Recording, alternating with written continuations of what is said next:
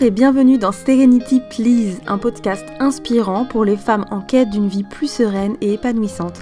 Je suis Elodie Legal, coach sérénité. J'aide les femmes à retrouver du temps pour elles, à déculpabiliser et à créer une vie alignée qui les fait vibrer.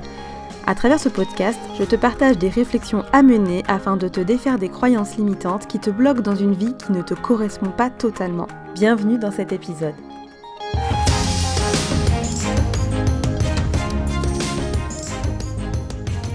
Cette semaine, je voulais te parler du regard des autres et de comment s'en affranchir, comment arrêter de prendre des décisions en fonction de ce regard, comment arrêter d'avoir peur de ce jugement, comment s'affranchir de cette peur qui nous empêche parfois d'être nous-mêmes. La première chose, quand il s'agit du jugement des autres et de cette peur de leur regard, c'est d'analyser finalement ce qui nous fait peur. À quoi ça nous renvoie? De quoi a-t-on vraiment peur? Est-ce que ça nous renvoie à des expériences passées qui ont été traumatisantes ou qui ont été douloureuses? Est-ce que ça nous renvoie à des blessures d'enfance, par exemple? À quoi ça nous renvoie? De quoi a-t-on vraiment peur? Est-ce que tu t'es déjà posé la question? Tu t'es sûrement déjà dit que tu avais peur du regard des autres ou que tu n'osais pas faire ceci ou cela à cause du regard des autres, mais est-ce que tu t'es demandé ce qui te faisait vraiment peur? Quand tu regardes tes peurs en face, que tu comprends leurs origines, tu arrives à t'en distancer. Cette première étape est donc essentielle si tu veux réussir à t'affranchir du regard des autres. Tu vas avoir besoin de faire un petit travail d'introspection et te demander pourquoi, pourquoi et encore pourquoi. Quand tu auras noté ces réponses, tu auras commencé un cheminement pour te détacher de ce regard et de ce jugement des autres. Moi, je suis comme tout le monde et j'avais aussi peur du regard des autres. J'ai d'ailleurs encore certaines peurs à ce sujet. Je me suis rendu compte de ça en allant à Londres récemment. Je n'osais pas prendre des photos. Ça peut paraître hyper bizarre, mais je n'osais pas faire des photos, que ce soit des selfies, que ce soit poser mon téléphone quelque part pour aller euh, faire une photo euh, toute seule ou accompagnée. Ça me renvoyait constamment à cette peur-là, cette peur du jugement. Et j'ai essayé de creuser en fait, de comprendre ce qui me faisait vraiment peur dans ce regard ou dans ce jugement des autres. Et j'ai compris que ça me renvoyait à une part de moi que je n'assume pas forcément ou que je ne valorise pas forcément, qui va être une part de moi du coup plus superficielle ou plus narcissique. Alors je ne dis pas que toutes les personnes qui prennent des photos d'elles en voyage sont superficielles et narcissiques, pas du tout, mais c'est comme ça que je m'auto-juge quand je veux faire des photos de moi en fait. Alors autant pour mon travail et pour mon compte Instagram, euh, je me dis que c'est mon travail, donc je ne me juge pas comme ça, mais c'est vrai que pour du loisir, du plaisir, euh, des voyages, je vais avoir un jugement plus dur envers ça. Pourquoi? Parce que moi, dans mes valeurs, dans mes conviction personnelle, j'accorde davantage d'importance à la beauté du cœur qu'à la superficialité. Et montrer que c'est important pour moi d'avoir des photos de moi dans des endroits que j'aime, des photos de moi ou avec une personne que j'aime aussi, ça me renvoie à un côté superficiel que je n'assume certainement pas. On a tous en nous toutes les personnalités toutes les petites facettes du monde. On a tous en nous, par exemple, quelqu'un de courageux et quelqu'un de peureux. Et ça fait partie d'un travail d'acceptation de soi que d'être capable d'accepter toutes ces facettes, même si elles ne sont pas en accord avec nos valeurs ou nos convictions premières. Il faut accepter qu'on a toutes ces facettes pour qu'elles puissent euh, ressortir au moment opportun. Plus on va chercher à contrôler ces facettes et plus elles vont s'exprimer à des moments où on préférerait qu'elles se taisent. Ce n'est jamais la solution de lutter contre soi, la meilleure façon de vivre en harmonie avec soi-même et dans sa propre vie, c'est d'accepter toutes ces parts-là. Et même si cet exemple était un petit peu long et légèrement dérivé par rapport à ce sujet, c'était pour vous donner un exemple concret de comment on peut analyser cette peur du regard des autres. À chaque fois qu'on a envie de faire quelque chose mais qu'on n'ose pas, ou qu'on doit prendre une décision et qu'on prend celle qui, entre guillemets, va rassurer les foules, pourquoi on a pris cette décision? Qu'est-ce qu'on n'assume pas?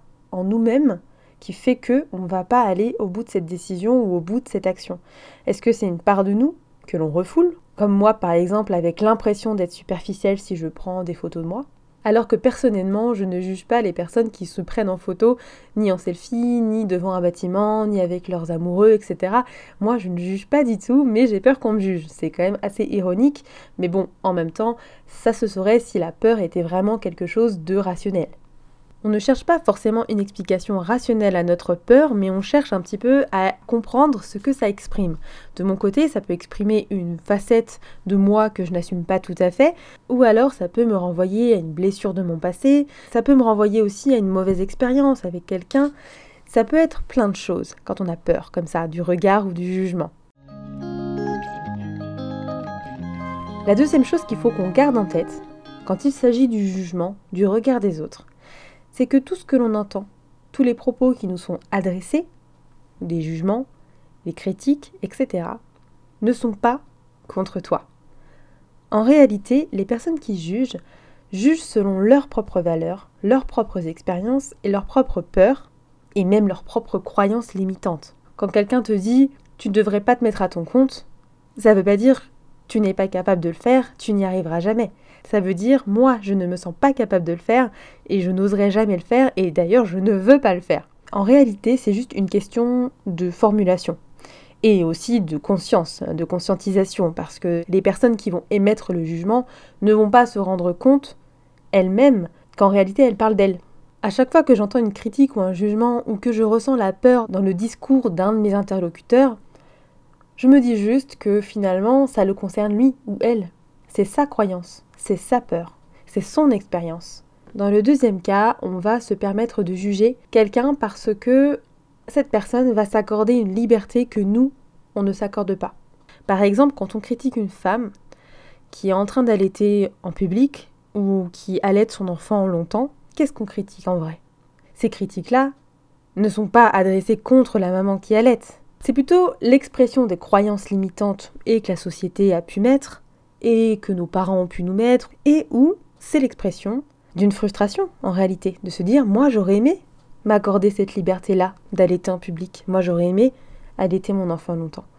Mais c'est pas forcément quelque chose dont on a conscience. Et c'est pour ça que le premier réflexe, c'est de critiquer. Quand on se retrouve confronté à une situation qui soit fait vibrer des croyances limitantes, des peurs, soit fait vibrer une liberté que la personne s'accorde alors que nous, on ne se l'accorde pas, c'est là qu'on va se mettre à critiquer. Les personnes qui critiquent et qui jugent s'adressent à eux-mêmes, mais ils ne s'en rendent pas compte. Donc la prochaine fois que tu dois entendre la réaction et le jugement des autres à ton sujet, dis-toi qu'en réalité, ils parlent d'eux-mêmes. Et donc la troisième chose à prendre en compte quand on veut réussir à s'affranchir du regard des autres, c'est de prendre conscience que le regard le plus important, c'est le tien. C'est le regard que tu portes à toi-même qui est important. C'est la façon dont tu vas être aligné avec tes valeurs. Ce sont tes choix, ta vie et la manière dont tu vas te regarder dans le miroir le matin qui est important.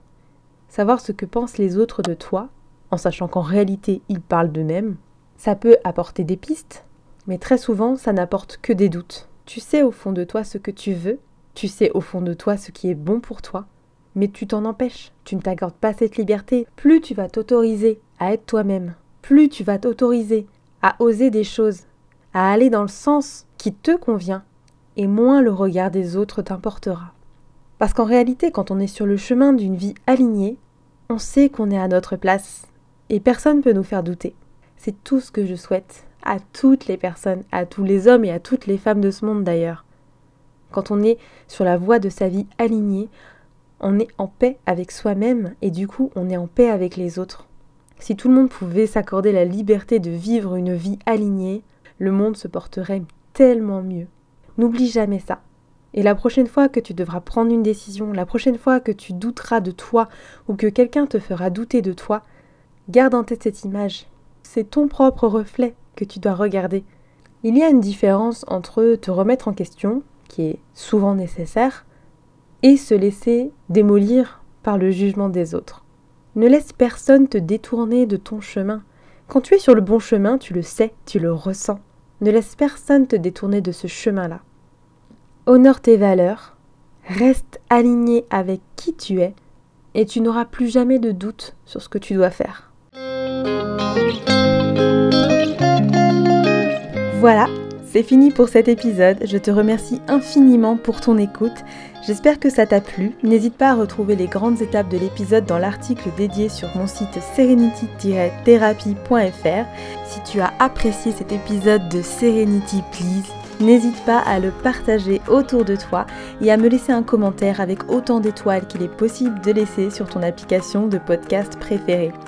Cela permettra de le faire connaître et de m'encourager dans la création d'épisodes futurs. A très vite, j'espère, et d'ici là, surtout, prends soin de toi.